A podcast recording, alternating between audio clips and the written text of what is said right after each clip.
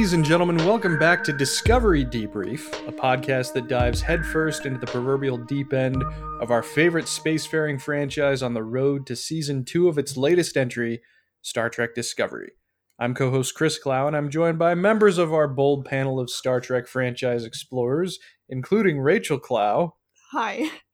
You, you okay there? you keep talking to me while I'm yawning. Why are you yawning? I can't stop. and Cicero Holmes. Hello. Hello, sir. Hello. Oh man, well, uh, it's actually been. Or should Oh. I have yawned? Uh, I mean, hey, that seems to be the trend. So hashtag It's just me. hashtag I'm Rachel. tired. Oh, well, it's good to talk to you guys. It's actually been a while since we all got together to record. Yeah. Unfortunately, Zachy couldn't join us this week, so uh, we thought that we would take a break from the Debrief's favorite episode series just to talk solely about the abundance of franchise news that came out of San Diego Comic Con, news from the very beginning of Star Trek Las Vegas, which is happening right now, and of course, the actual footage we got to see from season two. But first, as always, how have you guys been doing and engaging with Star Trek since we last got together? Cicero, kick us off. Uh, so I finished the uh, latest book. Actually, man, I it's it seems like it was so long ago that I have to read it again. It was really good. Drastic Measures. Yes. Um, a really really great book. Um, it definitely. Oh man, it was. It would be really interesting to sit and speak with the author about uh, Saru as a character um, and how he was portrayed during the course of that book. Oh, you, Um, you I- mean you mean you mean fear itself, of course. Oh yeah, Fear itself, yes, not not drastic measures. Sorry, Fear itself. Yeah. Yes, Fear itself. Um, so yeah, it's been so long, so I, for, I forgot the title. Um, yeah, but uh, it would. It's really going to be. It'd be great to sit down and and uh, speak with the author to talk about uh, Saru as a character. Um, I was I was kind of lukewarm about the the book, um, but as I finished it, man, it got it it really ratcheted it up, and uh, I I love the the story that it told. Um, so yeah, that was awesome. Great, great. Well, if if you're interested in talking to Mr. James Swallow, I might be able to make that happen. I'm working on it. Ah, Uh, I like the so- cut of your jib, Chris. well, I mean, obviously, we've got a bunch of stuff to do between now and when we actually do get around to reviewing the book itself. But uh, it, it is coming up. Uh, all three of us have read the book. I don't think Zachy was able to to read this one, but um, we are planning on getting together to talk strictly about the book, the implications on the canon, the uh, what it means for Saru himself, and that should be a conversation that all of us uh, should have a lot of fun with. I would think. Yeah. Uh, so glad to hear that you finished that, Thank Rachel. In the last month, what do you think you've been up to with Star Trek? Um, I I don't think I've I've had a very Star Trek less month. You it's have very sad. why? I don't know. I mean, I've been watching Doctor Quinn, and like ninety percent of the people on that show have been in Star Trek also. So It is I mean, true. It kinda That counts. is true. Yeah, that '90s TV crossover, I guess. Yeah. You know, but it's a pretty good show. I've been watching episodes of it with you, but you know, it's it is what it is. But uh, well, as for as for me, uh, it's mostly just been well, I've been I had to catch up uh, with getting episodes of this show out to you guys. You know, we actually just at, at, on the day we're recording this, we just released episodes 25 and 25.1. So hopefully you guys have listened to that and enjoyed them both. Uh, especially, I mean, it, it was great getting to talk about Tapestry. It's a great episode. And uh, I've, I found an opportunity to uh, bring out a discussion that I'd had with a podcasting friend of mine for 25.1. So hopefully you guys dug that as well. Other than that, um, I've been looking at getting back into Star Trek Online. I'm Hmm. just not quite sure where to do it uh, because I've played it on PC, I've dabbled with it on Xbox, and I have it installed on my PS4. And I'm just kind of thinking, okay, well, if I want to jump back in, where do I do it? Because the um, the Deep Space Nine expansion Victory is Life just came out for consoles, and my consoles can run it far better than my laptop can. so that's probably one of those consoles is probably where I'm going to jump back into it. And we'll actually talk about something having to do with Star Trek Online here in a little bit. But uh, other than that, it's mostly just been going nuts over the last month over all the stuff that we've learned concerning season two of Discovery. Right. The wait just became very painful because we're about eh, give or take like right about five months away from the from the premiere of season two. A lot of stuff can happen in five months of course. But uh, we do have a fair amount of news items to get to before we actually dive into uh, what we've seen from the forthcoming season of discovery. So let's do a little bit of a news roundup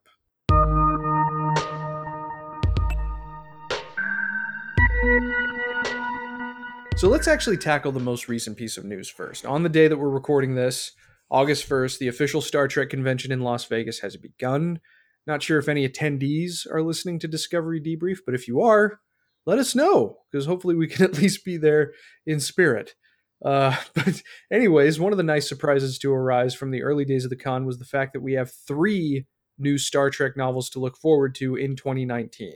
One's going to be based on TOS, written by Greg Cox. One is going to be based on The Next Generation, written by friend of the show and former guest Dayton Ward, and a brand new Discovery novel written by author Una McCormack uh, is going to be focusing on the story of none other than Sylvia Tilly. It's due out in January, which sounds pretty exciting. And, you know, we shared in our chat a little bit earlier today uh, some some of the preliminary information about the book and what it's going to entail when it comes to telling us Tilly's story. Rachel, what do you think of that? Uh, I'm really looking forward to it. I want to hear the origin story of her allergies that caused her to have to be by herself. yeah. Um, Yeah.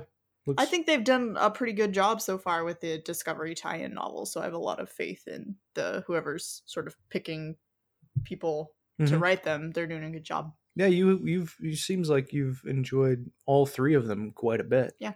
Yeah. Would you call them highlights of the last year of reading?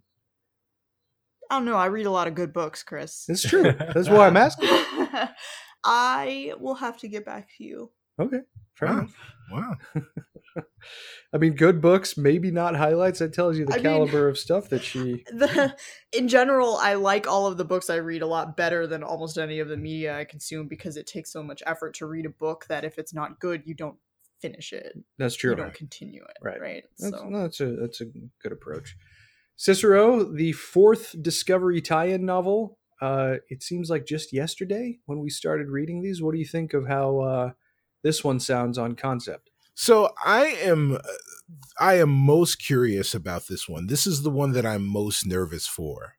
Really? Um, and I think it's the most difficult to uh, get get right, at least in my head. And the reason is be- is because when we meet Tilly on the Discovery, she's she's a cadet.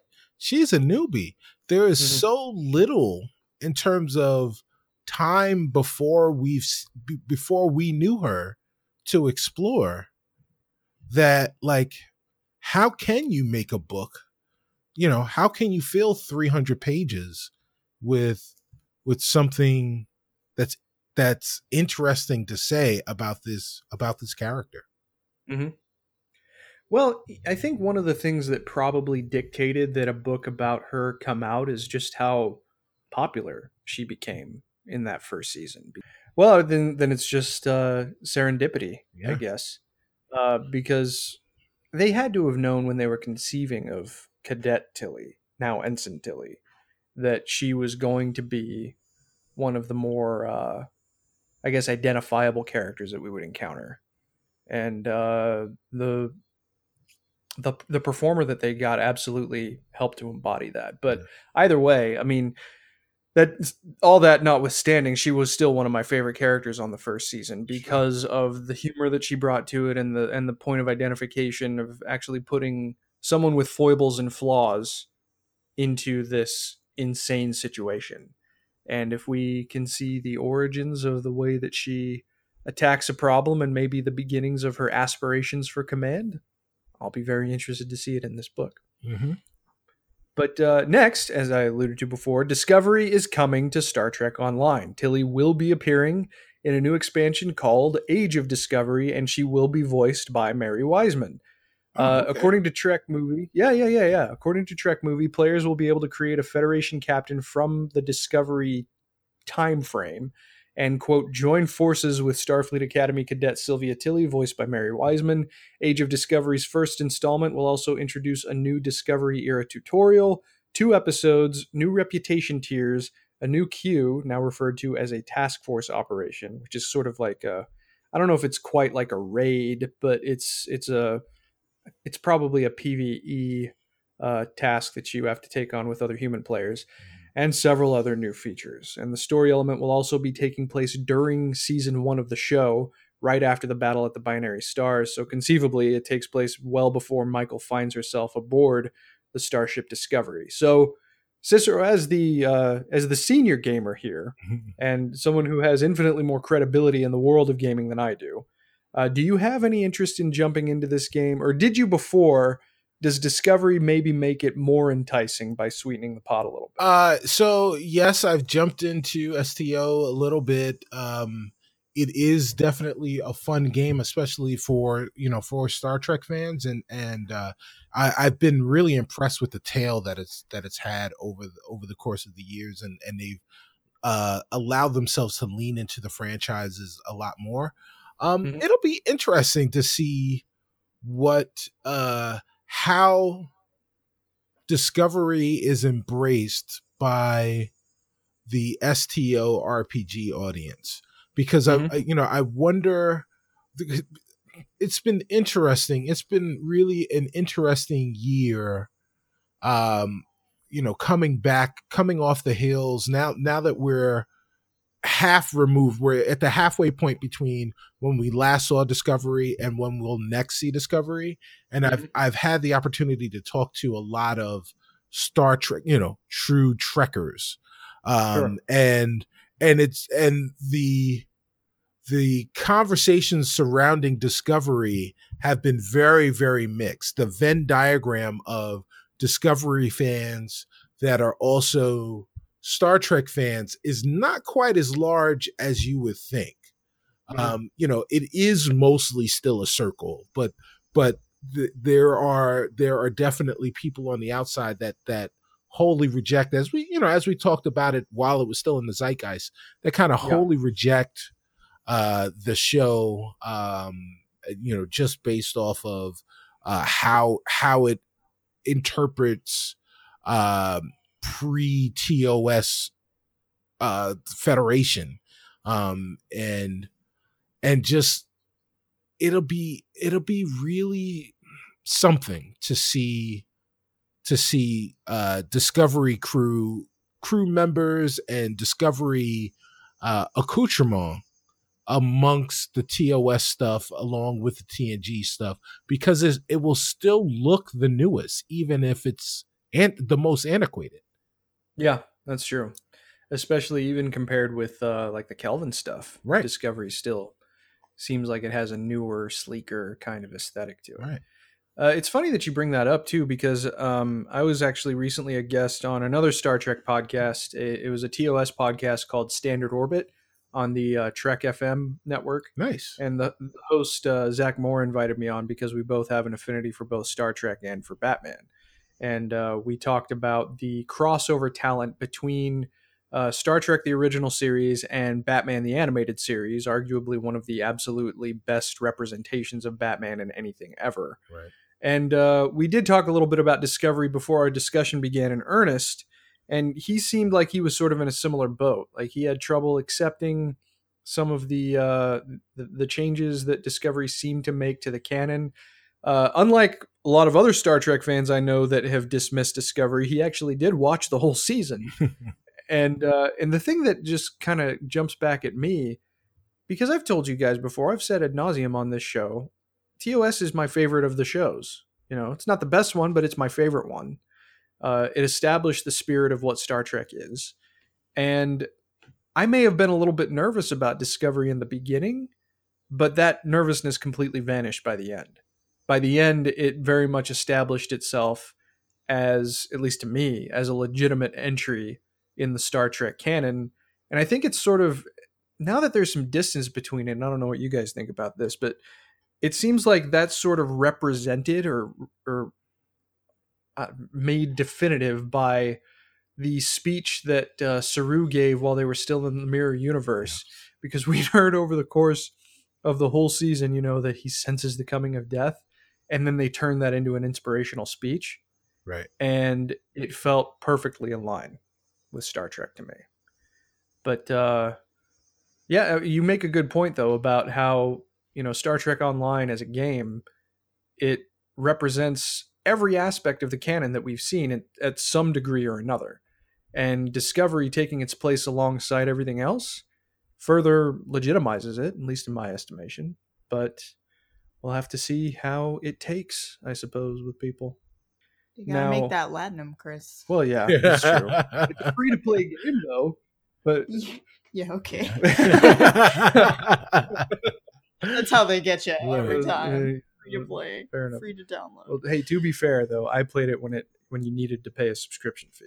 Oh, That's good. oh, right. Well, there you go. So yeah. This was this was before we even moved to Illinois. Don't worry about it. Anyway, Welcome to Rachel and Chris. we've got to air our marital dirty laundry for the debrief listeners to hear because I'm sure that's what they love about this show. But anyway, um, so we got a ton of news concerning Discovery season two, and since it's been about a month since we all convened and talked about the franchise, you know, the quote unquote latest episode of our show is was pretty outdated by the time it was released. So let's run through some of the bigger things that we got out of San Diego that came from the Hall H presentation, from the press conference that also took place outside of Hall H, and through some interviews that cast members conducted with uh, Trek Movie and Trek Core. So, first up, Anthony Rapp told Trek Movie that season two will feature quieter moments than the first, allowing us to focus a little more on the characters in between the bigger moments. Sounds pretty good. Mary Wiseman also told the same site that Tilly will have more of a fully fledged position on Discovery's bridge, which we kind of saw in the finale. And uh, especially now that she's a fully commissioned ensign, and her bond with Stamets will be further solidified as they continue to work closely together into the second season. Other things that we'll be seeing in season two include Saru's history, his family, and the Kelpian homeworld. More solid connections to canon, especially concerning Michael's relationship with Spock, L'Rell struggling against Klingon patriarchy in her new claimed position of leadership as Chancellor of the Empire. Tilly struggling with her command aspirations because I think Mary Wiseman said in one of those interviews that she's human and makes mistakes, which kind of bungles some of the things that she wants to get done as a member now of the bridge crew of Discovery. And uh, Captain Pike has been confirmed to appear in all 13 episodes of the season. So we Oh. will not be Pikeless at all in season two, which sounds awesome. And Alex Kurtzman was also asked about Prime Lorca, to which he replied with an emphatic, uh, I think that's a direct quote. That means yes. I don't know. I don't know. Means- Hashtag maybe Cicero's right. I don't know. We'll have to see. I'm, I'm going to be crossing my fingers. That's for sure. Crossing your And fingers also- for Prime Lorca, huh? Oh, totally. I, I mean, I, I really haven't uncrossed them since we saw him die in the mirror universe. Sure. So, you know. And uh, also, much to Zaki's joy, I'm sure, the uh, the writers and the cast members confirmed that the, that the show will not be returning to the mirror universe. Uh, and also, uh, Anthony Rapp said there will be some fun stuff with red shirts this year. Oh, nice. Star Trek fun and red shirts, those are not phrases that usually go together in any meaningful capacity. But uh, just off the top of your guys' heads, what about that rundown uh, gets you excited?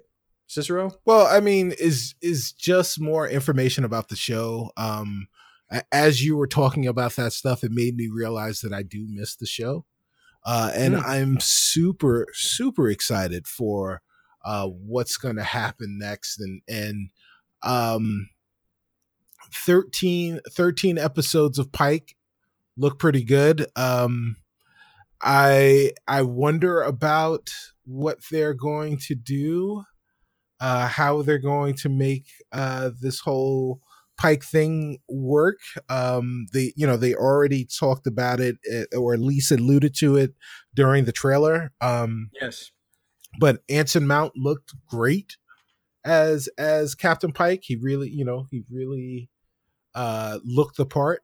So uh, I mean man, I'm I'm super interested into it. And and and the other thing is uh Anthony Rapp's talking about quieter moments. I, I you know, I really would love to see that uh because uh, not only has was season one full of great stories that took you in different places and and really uh, ignited some really fun discussions, but uh, one one underlying tone that we that we you know that remained consistent with the performances of the actors.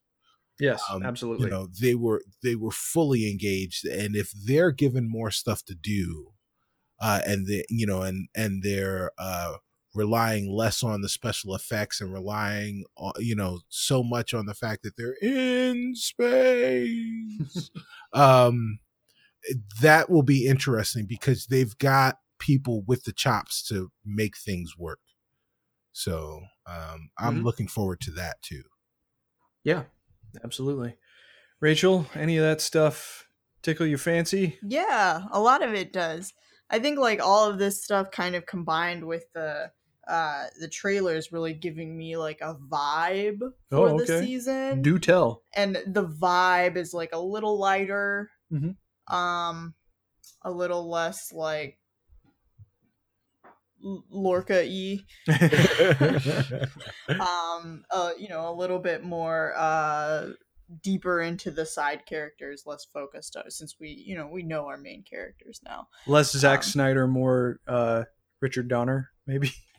maybe. Oh, I guess that's that's to, how you would put to it. To turn a phrase from DC. Yeah.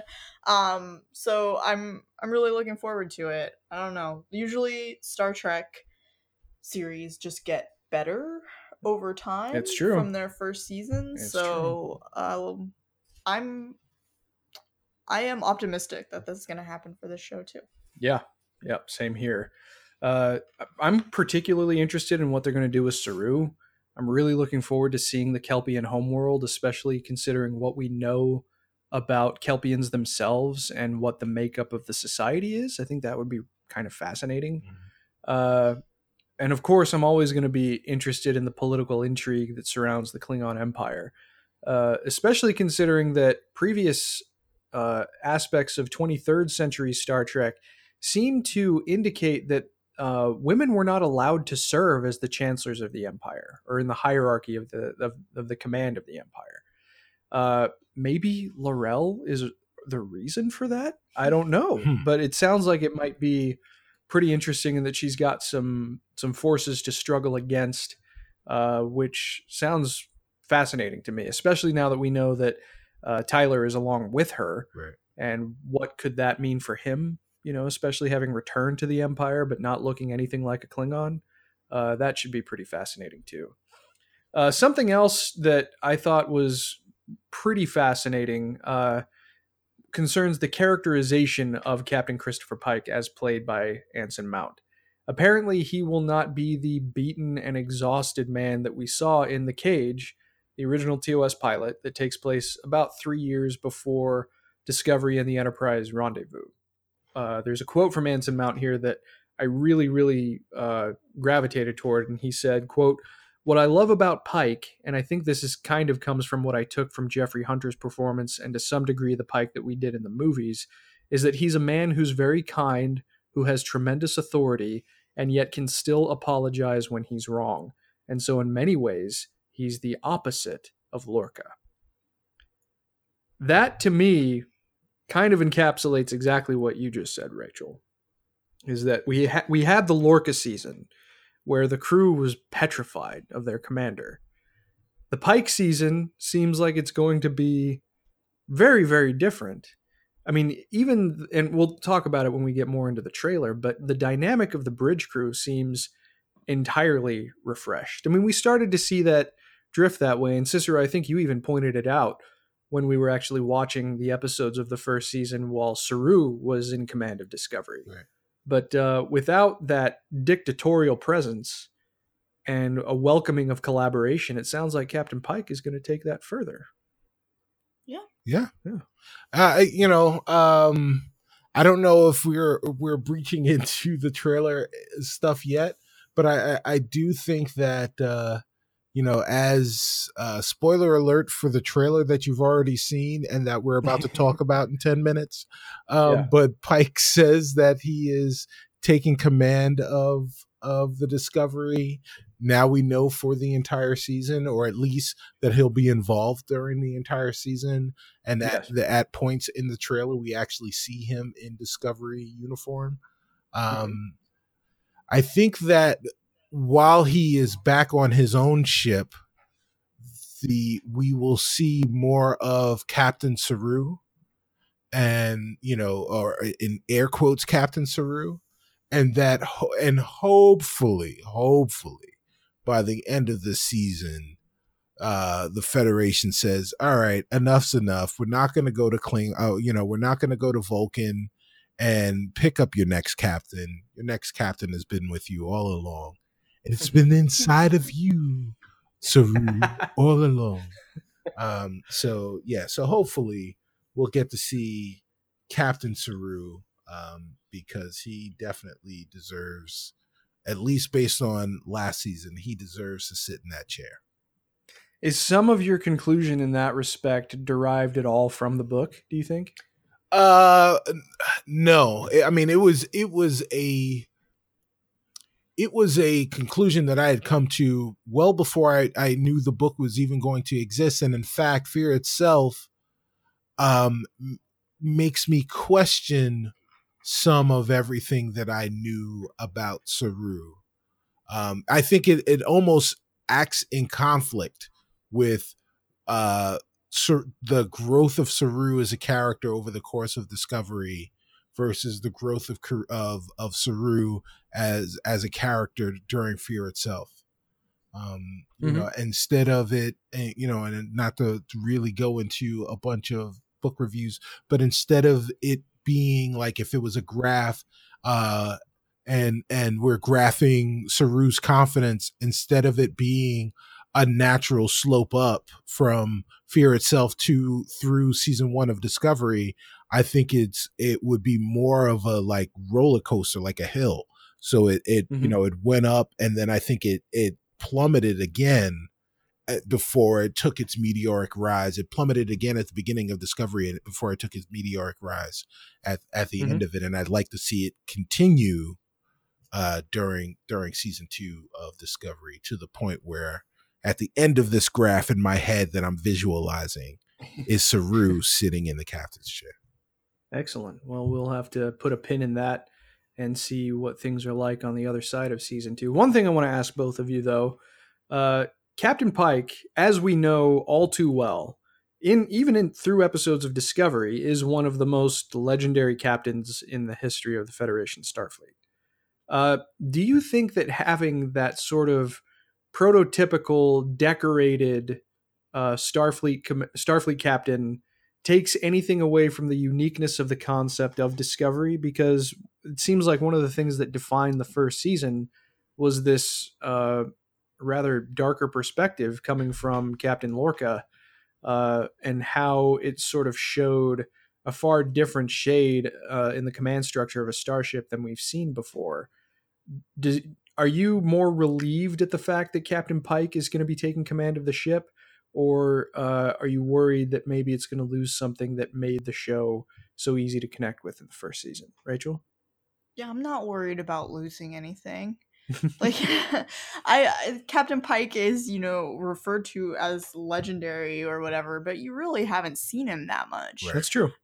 like um and, and what I really like about what I've seen is that like Anson Mount looks like halfway between Jeffrey Hunter and uh, the guy who played him in Bruce Greenwood. Yeah, yeah. So he's like really got like both of their kind of aesthetics in one person, which I really, you know, didn't didn't get just by seeing you know, like a headshot of him. Mhm. Um and uh so I think that's really cool.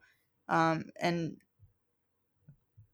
I I don't think that what makes any Star Trek unique is, you know, it's it's captain, it's everybody, right? Sure. So um and like Lorca took up so much of the first season, just his sort of arc, if you can call it that. I don't think he really went on a character arc, but not, um, not, not in the traditional sense, no. You- we as fans went on a character arc for him. yeah Yeah. yeah our arc of of him um that i think i think that having maybe a captain that is not so much of a black hole of speculation and weirdness um lets everybody shine better Mhm. um and it'll make it more of an ensemble piece Mhm. and that it'll be much better Okay.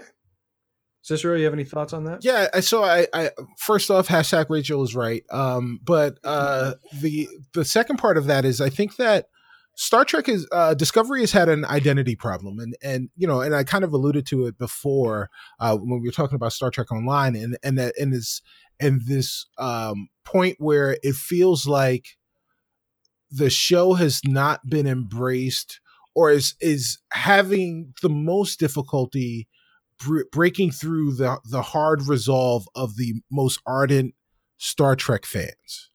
Mhm. Um, and I think adding Captain Pike to Discovery as this swashbuckling, you know, kind of uh precursor to to TOS Kirk really really does a or, or has a great has a great opportunity to bridge that gap and be the ambassador to the old Trek fans um, by bringing them in with something that is familiar to them. And uh, Discovery has a great opportunity, like Rachel said, to do fun things with Pike because we don't know him on on screen uh, in in any prolonged way. We've got one episode of TOS. We've got one one old episode of TAS, and then we've got 15 minutes of him in in a, a Kelvin film, and that's pretty much it. But if you talk to Star Trek fans, uh, you know, uh, Captain Pike is one of their guys Yeah. and and so bringing one of their guys onto the show that isn't really theirs is a way to bring those people in and they can do whatever the hell they want to do with him and as as long as he feels like Pike then this is what Pike did and that that you know allows you to subconsciously get into the mind of the of the quote unquote true Star Trek fan Well, and by that same token, too, I think that all of us, to varying degrees, have faith in them not like turning around and turning Pike into a, a meth addict or something. you Right, know? right. Obviously, Well- Well, I- I specifically I, that. th- I think it. I think it was a conscious effort on their part um, to not make their Pike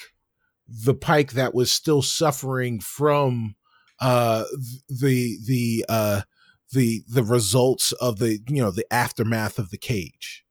Mhm. Um, so you know, so we've got a little more a, a, a more bubbly, a more cavalier, a more Kirkian version of a captain uh for for this portrayal of this character who if you know if logic serves and if they decided to go in a darker tone would have also made sense but it wouldn't have done the thing that I think that I've been talking about and and and Rachel has talked about uh, that the tone seems lighter it seems a little bit brighter um Right. and you know even the color palettes that they've been using at least in the trailers uh Mhm. seem a little bit brighter uh so you know they they really have an opportunity here i think to get those fans in and keep them because the show is fantastic Definitely. You have something to add? I, I don't think the quote unquote true Star Trek fans are gonna like Pike no matter what. They're gonna be like, "This isn't my Pike."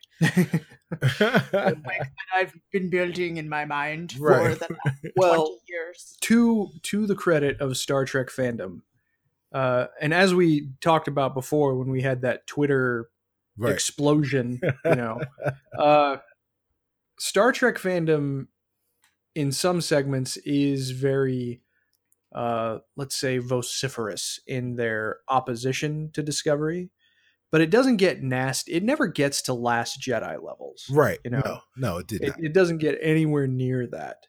And I think that there are a fair amount of Star Trek fans who maybe weren't sold on the first season of Discovery, but wanted to be.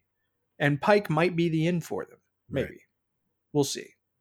I mean, we got to see red, blue, and gold shirts. Yes. That, that uh, had to excite some people. It probably excited me way more than it should have, but nevertheless. I I really are we are we allowed to talk about that stuff right now? yeah, sure. Okay. Oh, all right. Cool. Oh, wait, We'll- what, yeah, we'll what- what it. I just wanted to apologize to the true Star Trek fans for what I just said because I just sometimes I lump all men on the internet into one, and I know you're not Star Wars fans. yeah, the, the, wor- the worst among Star Wars. right yes um but uh, yeah so if we're al- if we're allowed to talk about the the uniforms the red gold and green shirts uh what a really smart much like much like their version of the enterprise i really thought that the choices that they made with the uniform with the shirts um were were understated and smart um but and make make a lot of sense and Mhm. just really make that stuff pop so if you if you looked at the at the uh command tunics uh so at least pike's gold shirt he had it seemed like it was leather and around the shoulders were these it was they weren't shoulder blades but they were like these ridges in it sh- looked like a just like a recolored version of the standard uniform that we've seen. yes yeah oh, but the but the ridges themselves were wider Oh, were they? yeah or or so the indents were the same size but the space in between them was wider Okay. um so you know so it but like the design choice was very understated in my opinion obviously they changed some things but again if a person today in in 2018 was wearing clothes that were designed to be futuristic from you know 1968 Mm-hmm. then then you know from literally 50 years ago i would look at those clothes and say they look old Sure. um and if i'm watching a show today i don't want my clothes i don't want my outfits i don't want my sets to look old Yeah. i don't want somebody saying that about my sets especially when my show is set in the future Sure. Yeah. Completely agree. I mean, it has to, it has to evolve. And I mean, that was one of the things that, well, I know that Zachy and I talked about it a little bit. Was the idea of, uh, well, the the aesthetic has to evolve. Get, they can't use a fifty year old aesthetic. And Zachy came back with a, a very valid perspective that says, well, if you treat it like a like a period piece uh, in of a fictional period, but still a period piece nonetheless, then the deviations kind of screw with your mind a little bit. But you know, we'll, we'll have to see because there, there there's going to be more connective tissue with TOS in season two. Maybe some of that will spill over into the aesthetics. We we, we just don't know right now. Right. The 60s clothes were like felt and wool with like Right. rickrack on them. Right. Yes, like that's you true. can't have that now. The- they look great. Yeah, I'm, I agree. The only if I'm if we're doing uniform nitpicking, which Star Trek fans are wont to do, the only aspect of it that I'm not crazy about is the collar, but it's forgivable. Like it's Mhm. not something that I'm just like stew like oh, it looks so awkward. But you know, it's it just is what it is. I can I can roll with one slight thing that may not set my world on fire just fine. As a noted indifferent to all Yes, to costumes. costumes. I thought they were great. well, very good. I didn't even notice the No. I, I think they're great too because it's a good idea to meld what we have seen with the show with what we know was one of the most visually identifiable aspects of the original series. And because of that philosophy, I think it's a great idea. But uh, there is another big item before we get to some smaller ones, and then we'll talk about the trailer. Rebecca Romijn has been cast as number one, the executive officer of the Enterprise under Captain Pike, as seen in the cage. Last seen in the cage, actually, as played by the First Lady of Star Trek, Majel Barrett Roddenberry. Hmm. Exactly how she'll play into the season, since we know where Pike will be for most of the season, has yet to be hinted at. Kurtzman said that they'll definitely be developing her further, considering her relatively negligible screen time in the cage, which makes sense. And I saw another interview where Rebecca Romijn said that she and Captain Pike actually do have a rather direct conversation about Spock specifically. So it's pretty safe to say that we're going to be seeing more of number one, maybe more of number one than we've ever seen before in the franchise. Which, as someone who has been fascinated with that character for my entire life, I'm very excited for. Rachel, what do you think about Justice number for number one. one? Finally. Uh, yeah, I don't really know very much about Reme- Rebecca Romijn beyond her, you know, being blue for the X Men movies. So it'll be interesting to see what she looks like, not in an inch of makeup. Mhm. Uh, and yeah, this is cool. Yeah. I'm excited. And we're gonna see more Enterprise stuff. This is, you know, there's gonna Clearly. be Enterprise crew. That's Yeah. awesome. Yeah, Zachy and I were only half right because he and I were both rooting for maybe her becoming the new captain of Discovery. But even Hmm. if we can't maybe get that, the fact that she's definitely going to show up in season two is really, really exciting. I hope they don't kill her. I don't think they're going to do that. All right. I hope uh, I'm not saying hashtag Rachel was right again on that, but uh, we'll have to. I mean, the fact that we're just going to be getting her at all is is really cool. Cicero, what do you think? Well, yeah, I mean, I I like her as an actor. Um, I like her as an ex-wife of John Stamos. um, I don't know why. Um, but but yeah, like again, as I you know, as I talked about before with Pike, it's again these are these are these this is that connective tissue between uh TOS and and Discovery that that we want to see and and and it, they have the breath to explore uh and you know and and they have a chance now to really build on canon because here are characters even more so than you know than than Harry Mudd who had been around a, a few times in uh on on uh TOS and then and then in the animated series but like here are characters that are actually part of the Federation part of the bridge crew part of the ship that made you fall in love with this series Mhm. uh, that you just really didn't know much about, even though you felt like you did. And now you'll get to see them, and this will become canon. yes. And and that is like the fact that as as uh, you know, as what Zachy kind of says about Enterprise, anytime you can uh, you know, mush that into the canon and make it more part of the canon, he's down for it. And I'm I'm down for the same type of thing to happen for Discovery. So uh, it'll be awesome. It would, you know, depending on the the portrayal of uh, of number one by Rebecca uh, Romijn, uh, it would be interesting to see her become the captain of Discovery. But then, what do you call her, Captain One?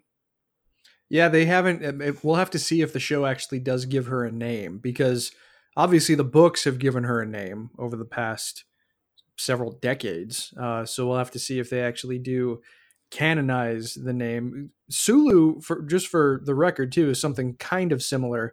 We always knew he was Sulu, but his first name wasn't established in canon Mhm. until 1991 when he appeared in Star Trek Six, and he said Hikaru Sulu commanding on the on the Excelsior.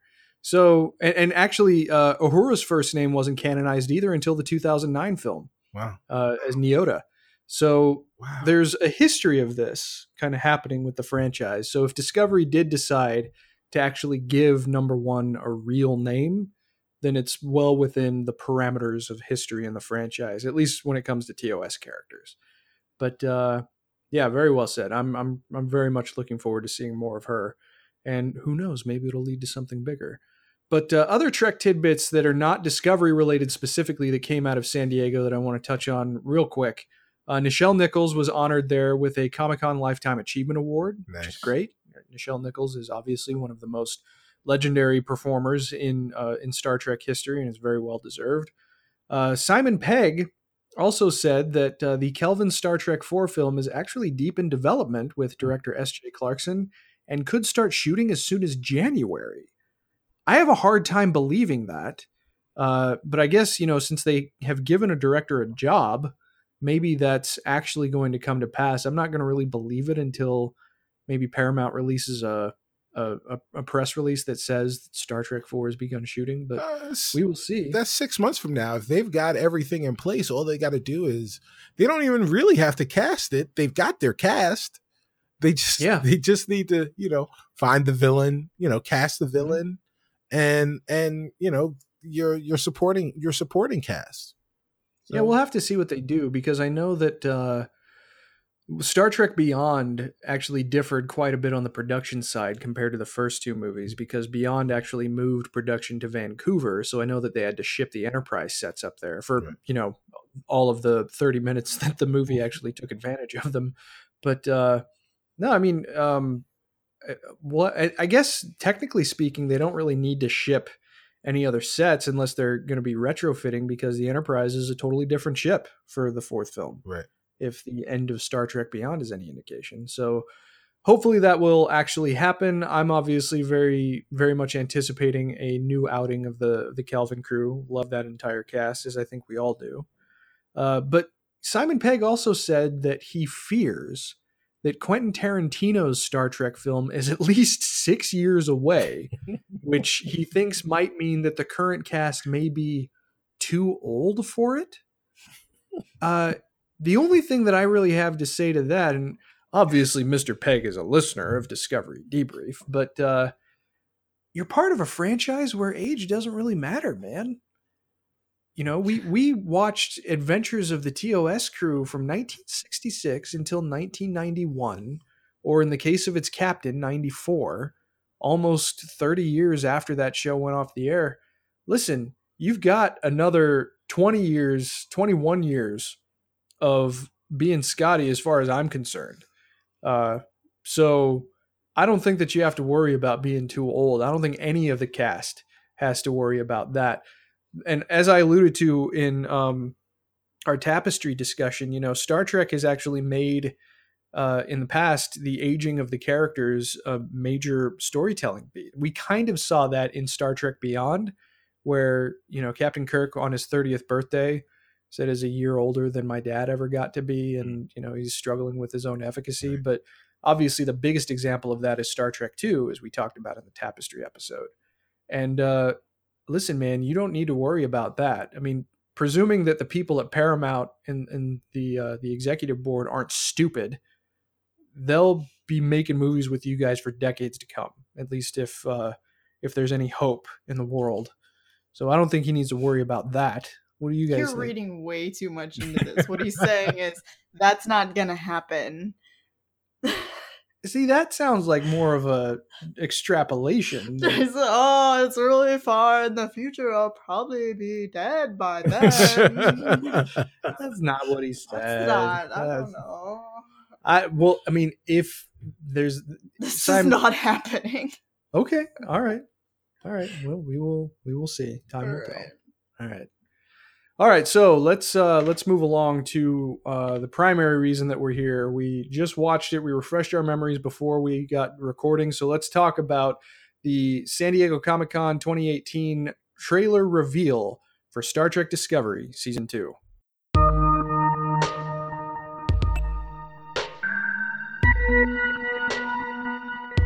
So the trailer opens with uh, with Michael Burnham uh, giving a monologue about you know the perils of discovery and, and life out in space, and she lays her eyes on a very mysterious, what seems to be at least partially humanoid being walking towards her.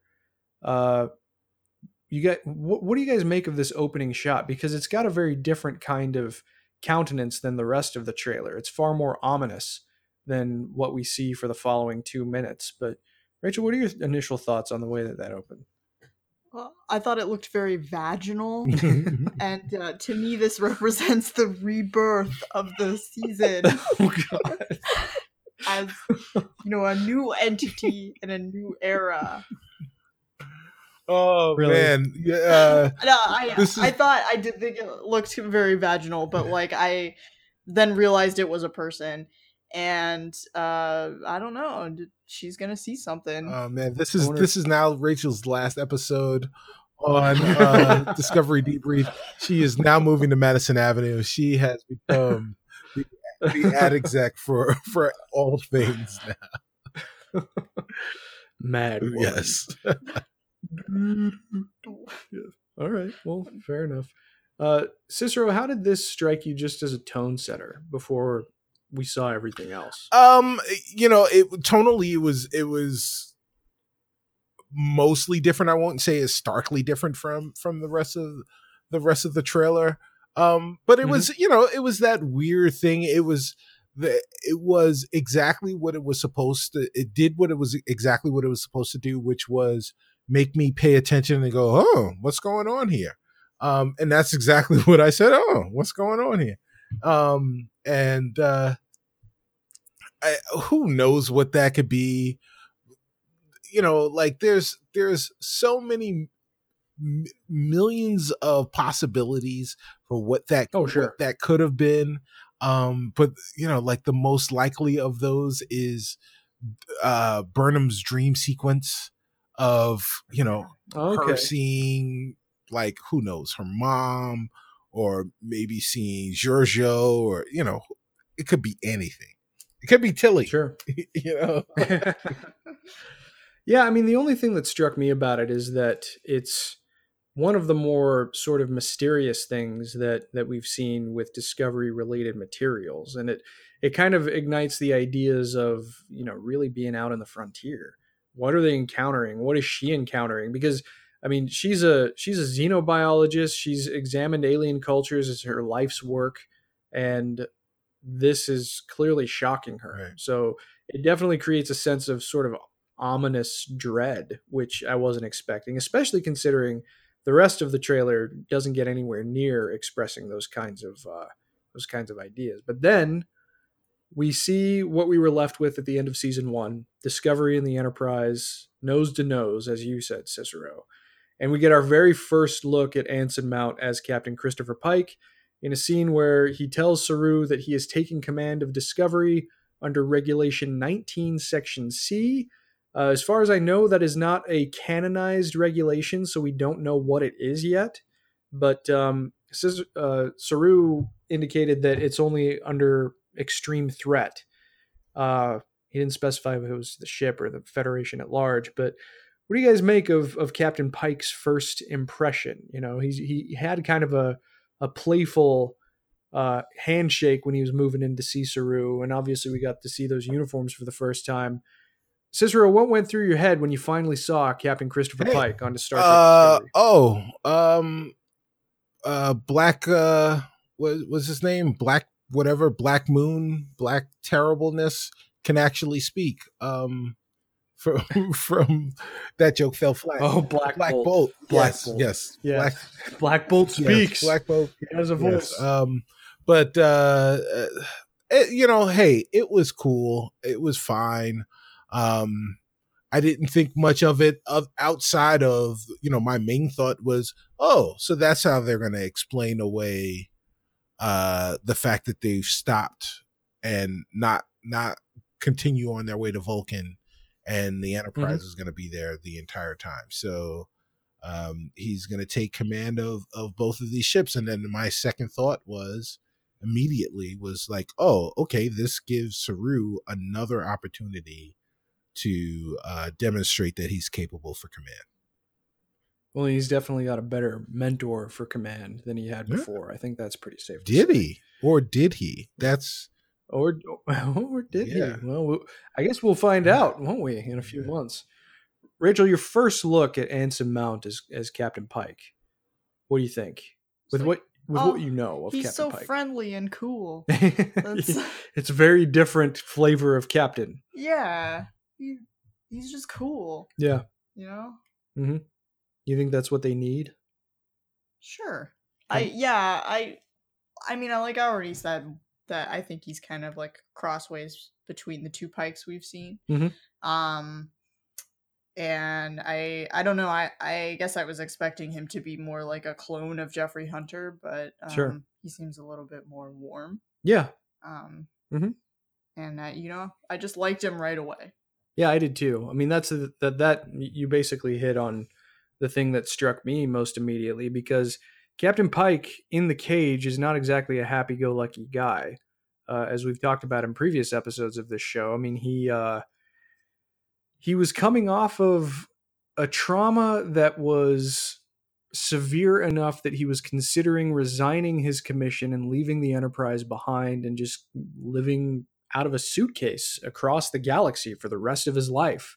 And it was really the events of the cage that helped to show him where his best path was. But even in the cage, you know, he showed such reserved anger and rage, especially towards the Talosians.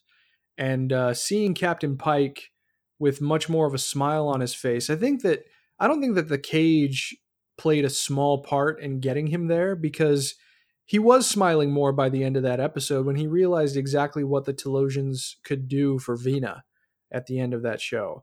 And uh, maybe maybe that's one of the things that's helping to feed a, a little bit more of a of an optimism in him. But then, you know, they went to the Bridge of Discovery and they talked about these these red uh, these red dots that are appearing. It looks like all over the galaxy. That looks like the galaxy, doesn't it? Uh, and uh, he he the Federation doesn't know what they are. They they don't understand them. Pike even asks the crew, "Is it a greeting, a declaration of malice?"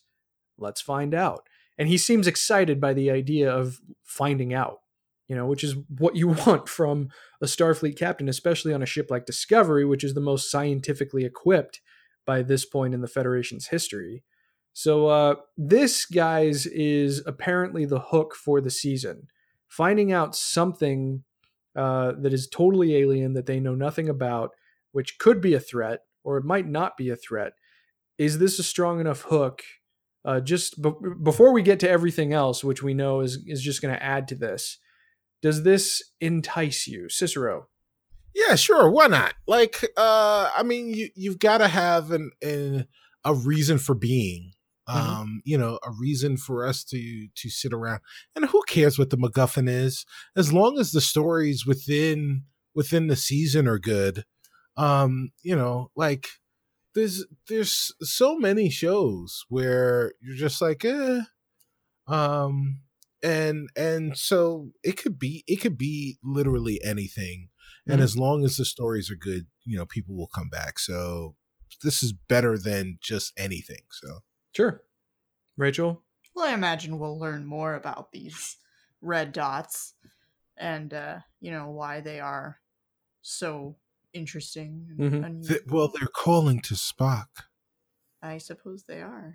Well, I mean, the the implication seems to be that it could be a new form of life that Starfleet is going to be able to establish some kind of contact with, which always gets captains excited. You know, at least any captain worth their salt. Lorca probably wouldn't give a crap, but Like I have to kill it. yeah, he would just go and shoot at it and see what happened and ask questions later. But Pike actually seems legitimately excited by the sense of possibility. But again, though, you know, this is something that represents enough of a threat that he is leaving the Federation flagship, or at least I think it's the Federation flagship by this point, and uh, you know, kind of upset upsetting the command structure of another ship that is probably more, frankly, more scientifically equipped to answer the questions that need to be answered. So makes sense that Discovery is going to be the tool that he wields in order to find out more about it. Hey Chris. Yeah. You know who they should have on their crew? Who? Um a couple of pe- uh, a couple of crew members that I know who are very into red dots, mysterious red dots that move around. Uh, seem to be controlled by other forces and you know disappear sometimes. Our cats. She's looking at me. I'm scanning my brain for for Star Trek references. Like, what could possibly be referring to? And of course, it's it's the a, a reference to our cat's infatuation with little red lasers. It's true. It's true. Just throw just throw Theo into engineering and see what happens. Oh boy. They gotta go after those red dots, guys. Oh man. they will pounce. Well, uh, the next the next bit of imagery that I thought was worth taking a look at. There's something happening in, in a uh, corridor for Discovery. It's hard to tell exactly what they're looking at up in the ceiling. Something that's operating up there, but there's a whole series of machinery that's moving. But the ship very much looks, I guess, kind of alive. I don't know. What do you think is going on? Uh, Uh, they're they're showing more of the ship now. I, I mean, that's I think that's really what what it's about. It's um allowing the ship to become more of a character within the show. Um, I you know what the ship could do was was a plot point last time, and now that we know that they probably won't be doing that a lot uh, the ship itself needs to become a character. So you need to get to be able, you know, you need to be able to see a little bit more of its guts. That's a really good point because what immediately comes to mind when you tell me that is in two prior shows. Uh, in Deep Space Nine, when they introduced the Defiant, it was showcased as being very different from the rest of the fleet because it was strictly a battleship.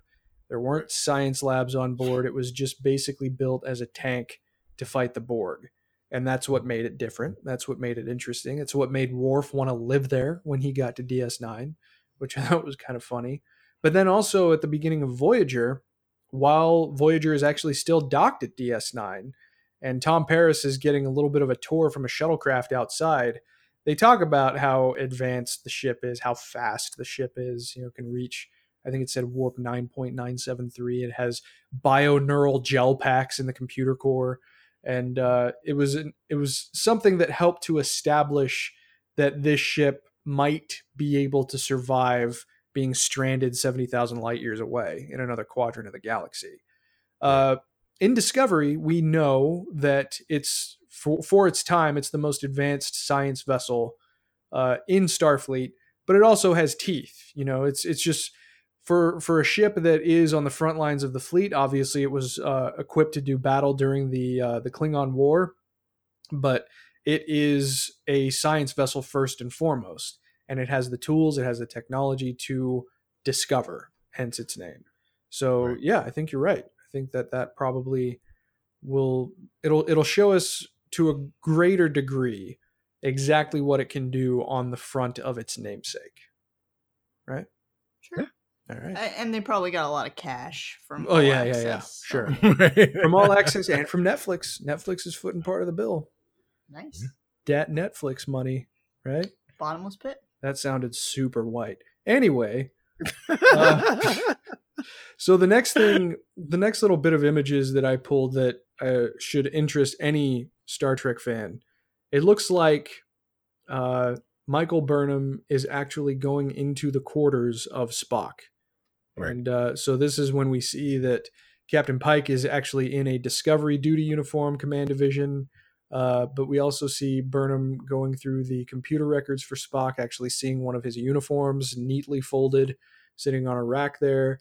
And uh, you know, she and she and Pike share a little bit of uh, an aside. You and I have someone in common. And Burnham even concludes Spock is connected to these symbols and he needs help. So Spock is on leave. So hashtag Rachel was right because as we talked about, Did in I the- predict this? you did predict it because in, in the season finale discussion, you even said, "Oh, he's probably not even going to be there." All right. You said it rather cynically, but you're right. You're right. Do you still feel cynical about it? Uh, it sounds like they like worked it into the plot in a way that it's part of the mystery. Mhm. So it's fine. It was enough to get him to these symbols or, or dots or whatever you want to call them, were apparently enough to get Spock to want to seek them out. Yeah, yeah. So, and one of the other things that came out that I didn't touch on in the earlier news is that apparently the Spock that we will see in season two is in far more of a position of turmoil than we've seen before, including the original series. So uh, it's going to be a, a, developmental chapter, and it'll apparently uh, answer the question of why Michael's never mentioned in the canon of the 23rd and 4th centuries. So we'll have to see what actually happens there. But Cicero, what did you think of this little allusion to Spock's larger role in this season? Well, I, I mean, it's a great way to keep the money down um so because because this way they don't have to go out and and get zachary quinto uh for an entire season uh and they don't have to pay for him. Um are you but, are you I throwing mean, money on that?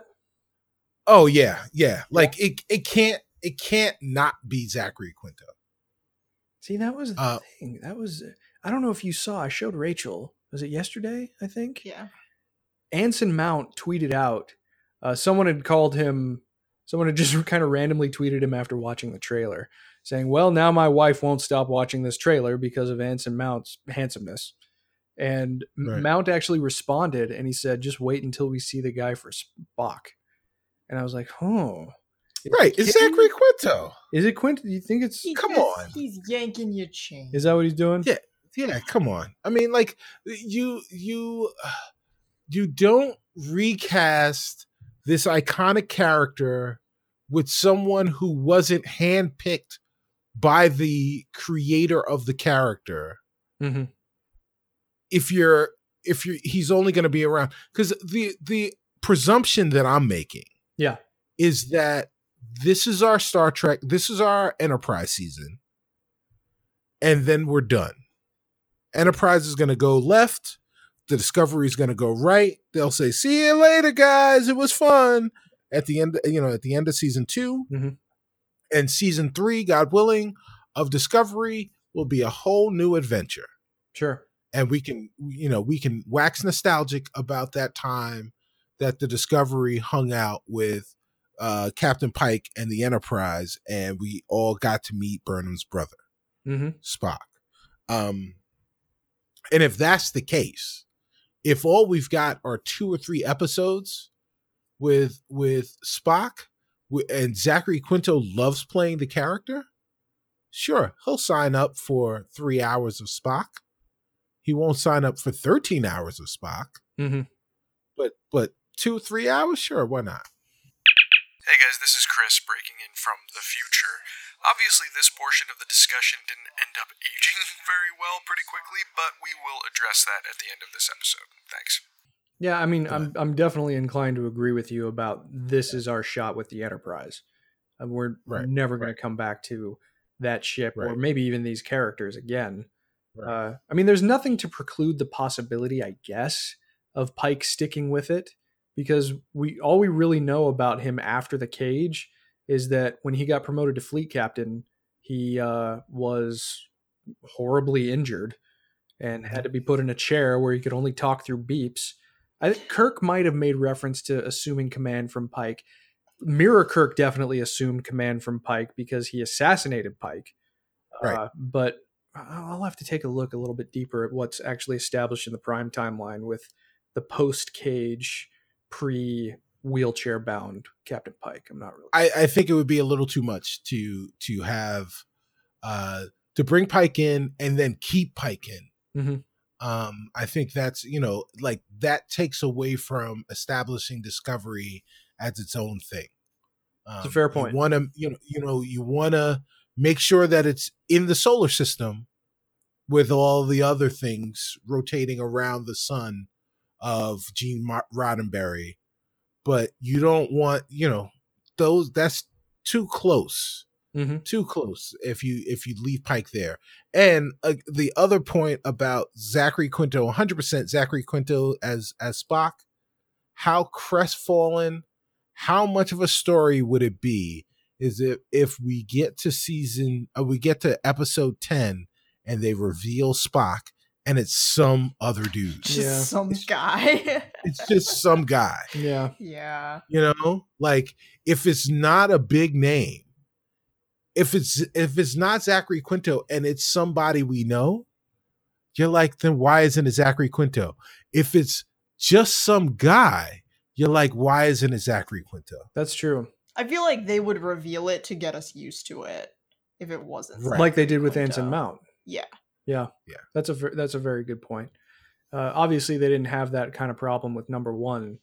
Uh, You know what Right. convinced me that Zachary Quinto is going to do a guest spot is the fact that he's doing In Search of on the History Channel. Oh, yes, yes, Like, yes. He's yeah. like he's you- getting himself ready. yeah, no, he's just he like, is becoming the yeah, new Leonard Nimoy. he's Leonard Nimoy. Like Yeah. he's like, you know what? No one is doing Leonard Nimoy's parts except me. That's it. I'm sure that Nimoy would be totally fine with that. Oh yeah, Probably, yeah. but uh, just kind of brings up the they had Quinto's interview on the For the Love of Spock documentary is one of my favorite parts of that. I mean, as much insight as you glean from everybody else, you really got this sense of like love and reverence for not just Nimoy's contribution, foundational contributions to Star Trek, but the kind of person that Leonard Nimoy was. If you haven't seen that documentary, I think it's uh, still on Netflix. Highly recommend it. Uh, you should definitely take a look at it. But no, I mean, you guys have actually just entirely convinced me because, especially you, Cicero, because you're right. If it is just a guy, uh, then there's going to be inescapable disappointment. Right. Uh, so, yeah, I'm I'm inclined I'm inclined to agree. And if it's a name, well, then why didn't you spring for Quinto? Right. Unless he was dead set against doing it, you could totally do it with him. It's chubby Nick Ball. He's back again. oh man very good Uh, very good well yes. let's uh let's move along we just had a couple of quick action shots that i thought were interesting so one of the screen caps and obviously you at home can't see it but right before discovery warps away from the enterprise before the uh the, the music kicks in there's actually a worker bee that's working on one of the enterprise's nacelles which i thought was kind of interesting like did they maybe previously get too close to one of these uh, one of these red dots that it might have actually damaged the ship before Discovery goes off. And one of the things that I'll be interested to see in the season, and this is getting into some pretty deep weeds just when it comes to the technology of Star Trek, but I would love to see something illustrate where Discovery uh, is more advanced than the Enterprise. Obviously, the Enterprise is like 10 years old, 11 years old by this, 12 years old Right. by this point. point and Discovery is one of the newest ships in the fleet. Uh, so it's more advanced, and we know that it's probably more advanced when it comes to uh, its scientific endeavors. But there's got to be something else that makes Discovery the right ship for this job, and I'll be interested to see uh, where they broach the idea of Discovery maybe being better from a technological perspective than the Enterprise. Uh, but uh, after that, we got some pretty cool, just kind of quick fire action shots one of which is Burnham actually uh, leaving one of the pods or uh, launching in one of the pods. And it goes back to the pilot episode of Discovery because when she goes out in the in the suit in that very first episode to ultimately find a Klingon waiting for her, she has this same smile on her face because she just zooms out into space and you get the sense that this is this is what she lives for. This is uh, one of the things that she absolutely loves to do as a member of Starfleet. And we got some uh, other quick action shots of Pike in one of these things with something having impaled the uh, the front of it, and Burnham reassuring him that Discovery has him. Uh, as Detmer looks kind of shocked about, oh yeah, we got him. It's kind of funny. Is that that uh, that humor is breaking through a little bit more, but what did you guys get just as far as a sense of the dynamic that we've kind of been alluding to over the course of this conversation what do you think that means for this crew that have been through the war that have a new commanding officer that might be a little more expressive now cicero Uh, I I think they're you know they're definitely coming. They're finding they're finding their voice. Mhm. Um, they're they're getting their uh, they're finding their agency as a as a crew, and they, you know they they were working under Lorca as a an efficient crew. Um, but now they're allowed to be themselves under you know nebulous nebulous leadership uh the leadership of Saru as the as the little brother who who stuck stuck around and and as you know Burnham as the big sister who left and then came back um you know full of full of vigor. And now you've got Captain Pike as the long lost uncle that comes in. I've just built like you know some new family the Ponderosa for uh for discovery.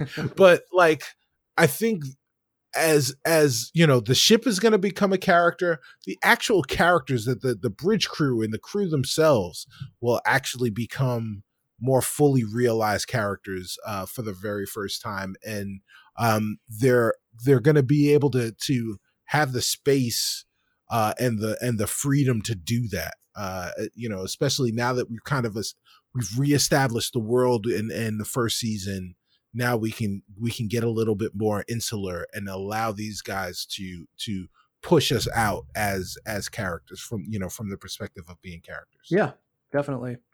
Rachel how's this dynamic look to you? You said i mean you've been talking about how it just looks lighter overall. Is this one of the things that punctuated that for you? Yeah definitely. I think that you had like this what looks like a moment of like drama of you know like pike spinning out of control mm-hmm. with you know a moment of more lightness um i think it also shows that maybe we're going to get some more uh focus on the sort of ancillary characters the detmer mm-hmm. and others Airiam and uh, yeah. communications officer i forget his name off the top of my head but uh there's yeah there's a lot of people left on the bridge to explore yeah and yeah. they have like hardly any lines mm-hmm. and very true. Right. right. well, it's time. And I think that they did allude to the idea that some of them were going to be getting a little bit more play, which is good. Uh, and then we also saw uh, the crew, or we, we saw Burnham, we saw Pike, and I think that's Saru next to him in an EV suit drawing phasers. Uh, and I kind of think that that's tied to uh, we, we, we saw Tig Notaro, who plays a chief engineer of another starship, which I need to start memorizing the name of the ship that she's a part of. But it seems like that's where they're at, if I were to guess, on her ship, because they're while they're talking to her, they both have their EV suits on still.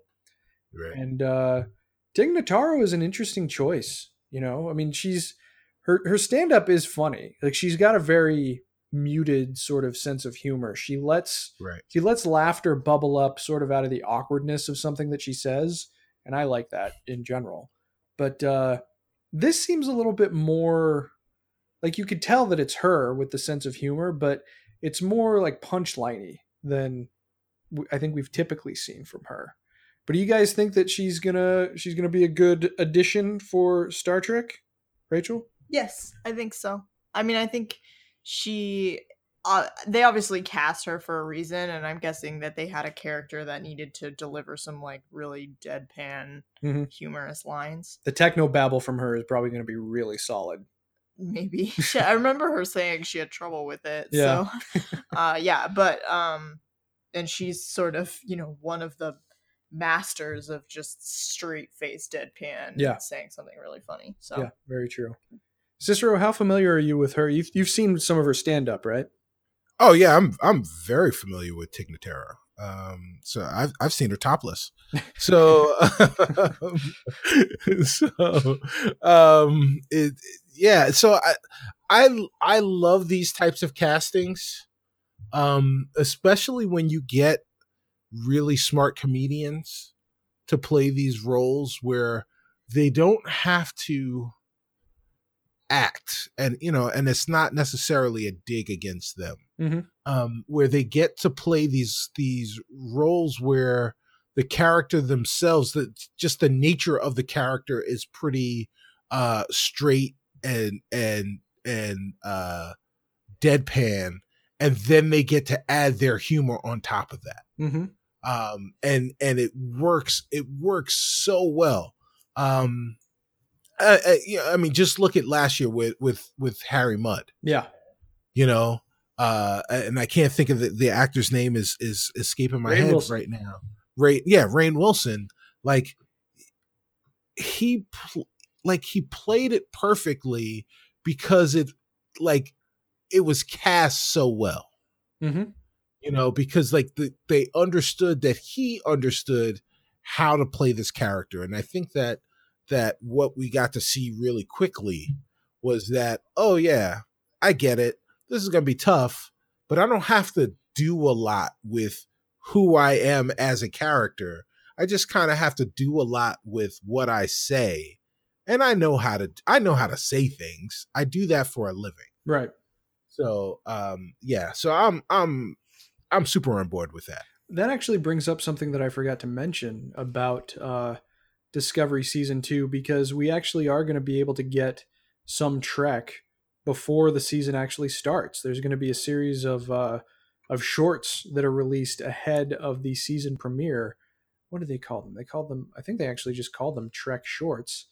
And uh, one of the characters who will be appearing in those is Harcourt Fenton Mudd.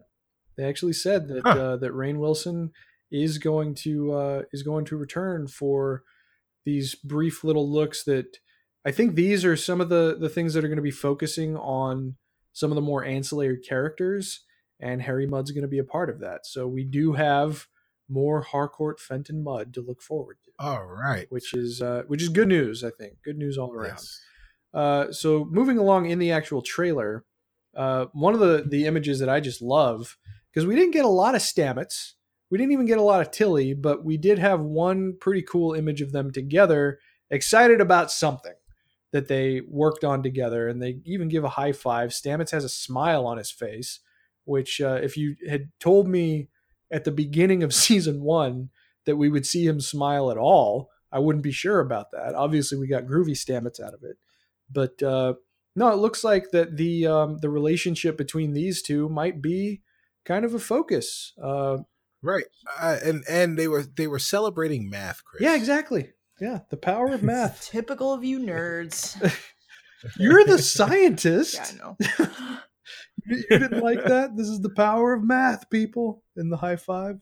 I think everyone in Starfleet should know the power of math already. Well, but No, I, it was great. I liked it. I'm just, Always- just yanking your chain. all right, all right. But then came. um oh, Do do you guys have any thoughts on that? Like something that we're going to see from these two, or are you just kind of excited? Yeah, I was just excited. Yeah. Seems good. Yeah. We got uh, my my favorite part in this trailer, which uh, you see Captain Pike in the Discovery uniform talking to Michael, the Enterprise outside the window, and Pike says, "Wherever our mission takes us, we'll try to have a little fun along the way, ruffle a few feathers." And Michael just says, "I look forward to it," and that is something that legitimately got me misty eyed. And the reason that it got me misty eyed is because, as much as I loved the first season of Discovery, it was missing that sense of mischievous fun that really good Star Trek can come with.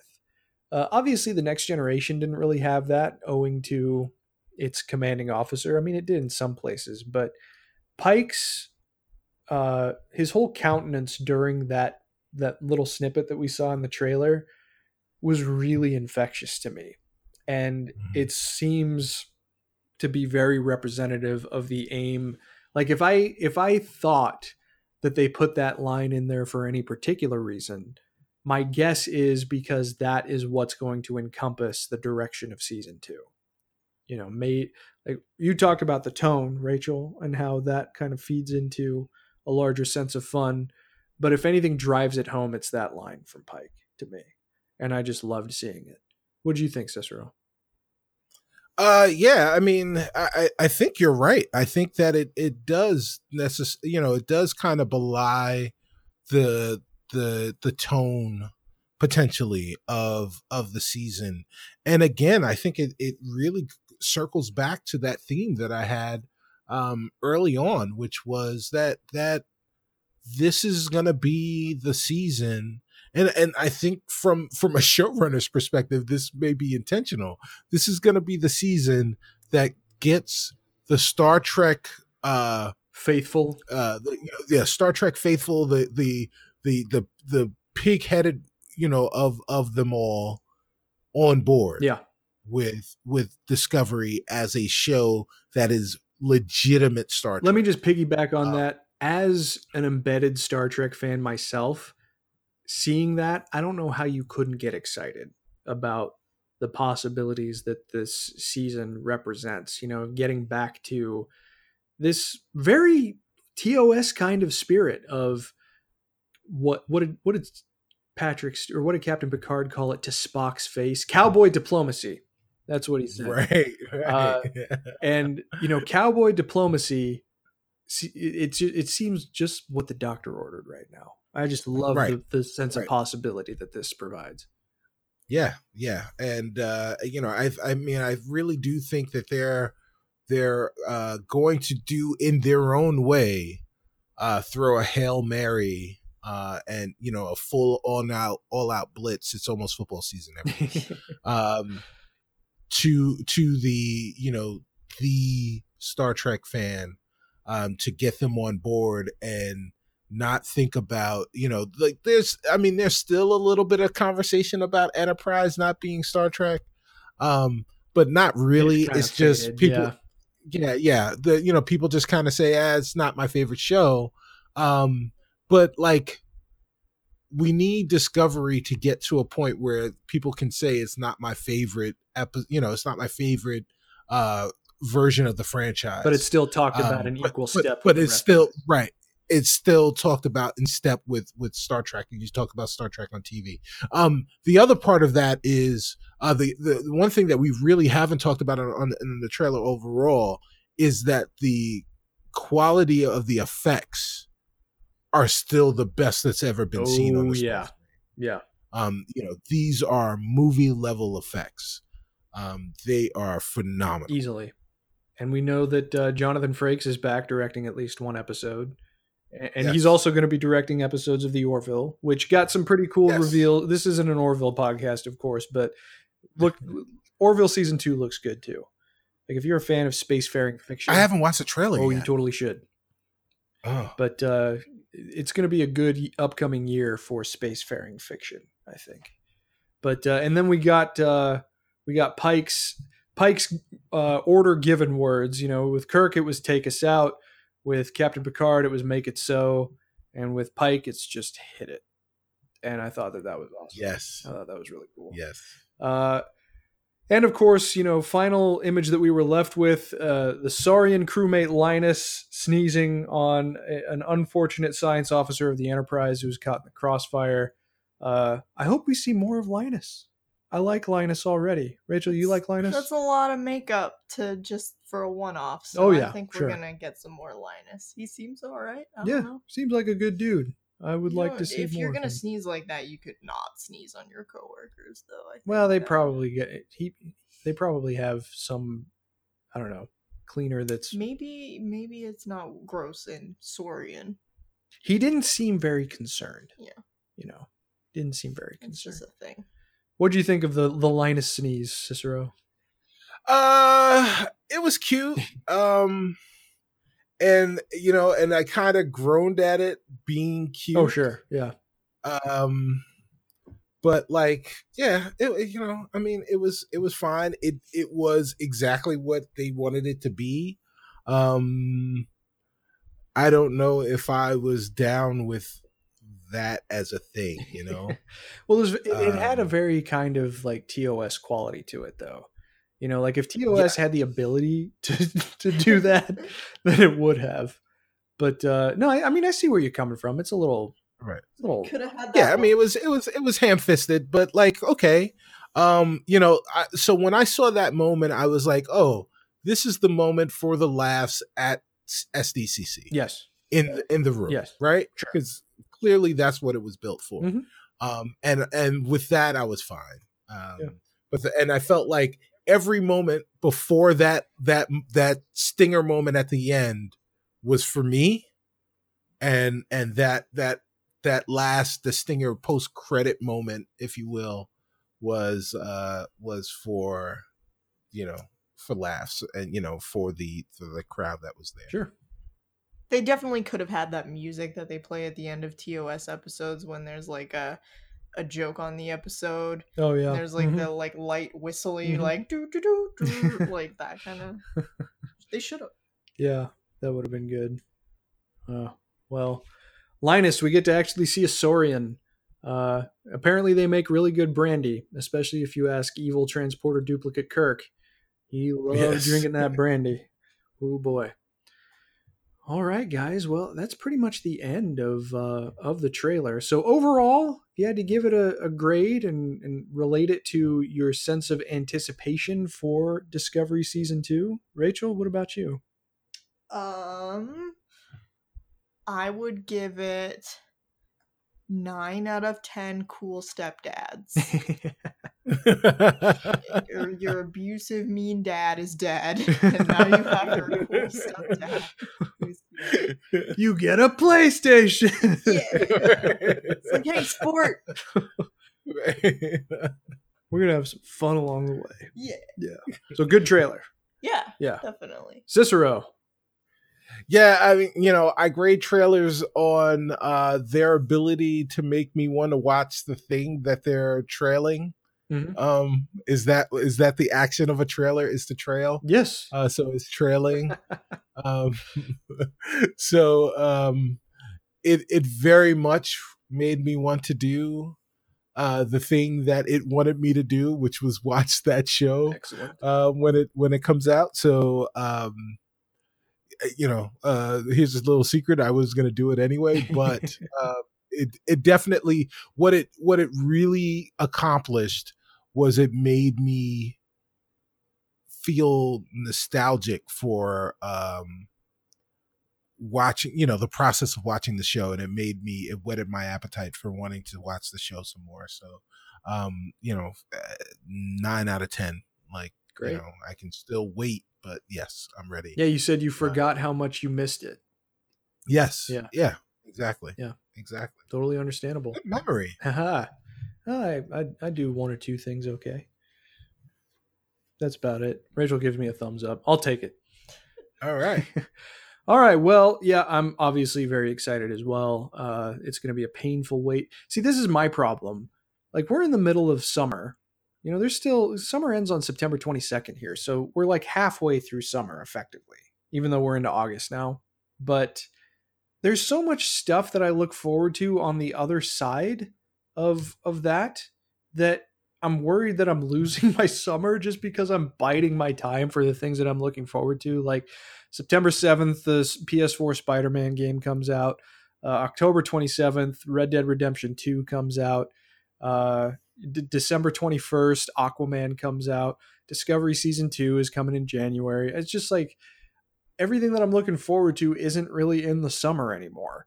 So I, I feel like my summer is kind of disintegrating before my eyes. But after a trailer like that, man, I am so ready for season two of this show to start.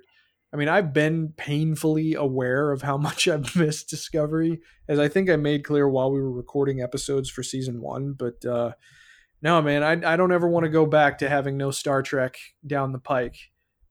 No pun intended. Well, No pun intended. So, uh, I, I, ca- I caught what you did there, Chris. I will say, live in the moment, uh, because in a couple of weeks, the Happy Time Murders will be out in the theaters. oh, Um, which is uh, which is the movie by one of the Henson sons that's right. with with with uh, R-rated Muppets. Yeah. So um yes i'm i'm there for that and uh you know there are there are lots of other things that are going on it has not been too hot in chicago so you can actually enjoy one of the best times to actually live and be a chicagoan Yes. so so enjoy all of those things Yes, sir. and and also um you can try and write a Star Trek movie screenplay that you could give to Quentin Tarantino so he could not film that one also. there you go. That sounds like a wonderful use of my time. Don't give Yes. it to Tarantino. oh boy. Well, Yeah, we're, we're obviously my esteemed panelists are very confident in Quentin Tarantino's ability to turn around a Star Trek. movie. Quentin Tarantino is not the type of guy to just say stuff, Chris.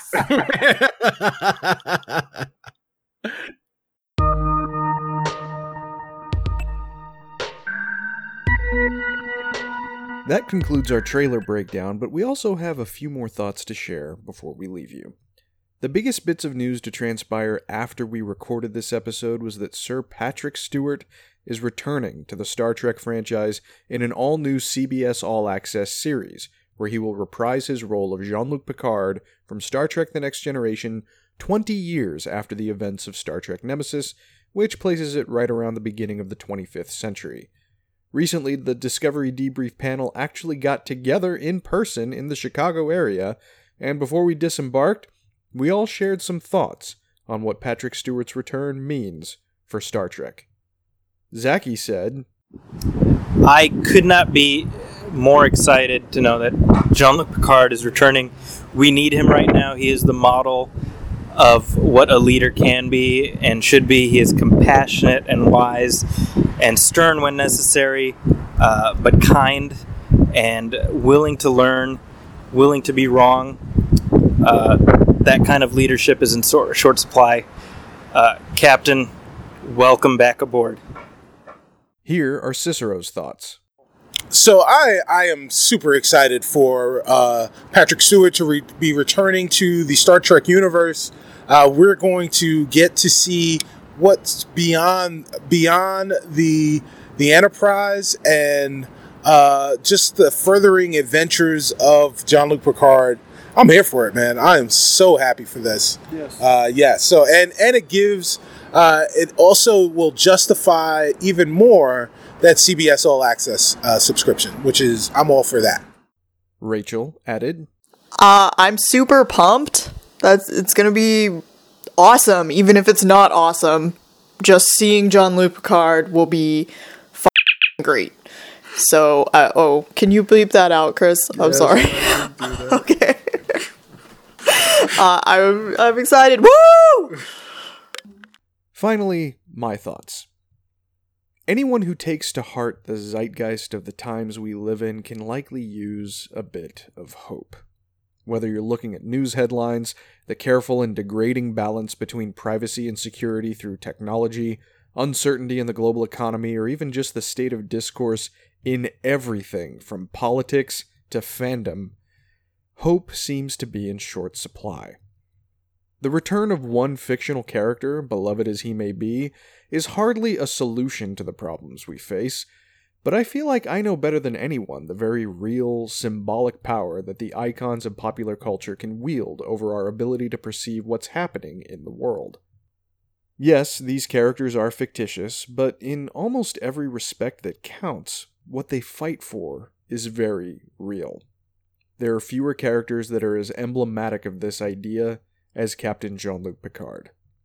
Patrick Stewart spoke of the fact that there is never any shortage of people who stop him on the street or who speak to him at conventions and relay the truest senses of hope and optimism that he helped to ignite through his portrayal of the captain of the Enterprise D&E, and it's that exact sense of hope, that ideal to strive for a better tomorrow that few other characters would be able to inspire much like Patrick Stewart talking to his younger self in X Men Days of Future Past. It's the greatest gift we have to bear their pain without breaking. And it's born from the most human power hope.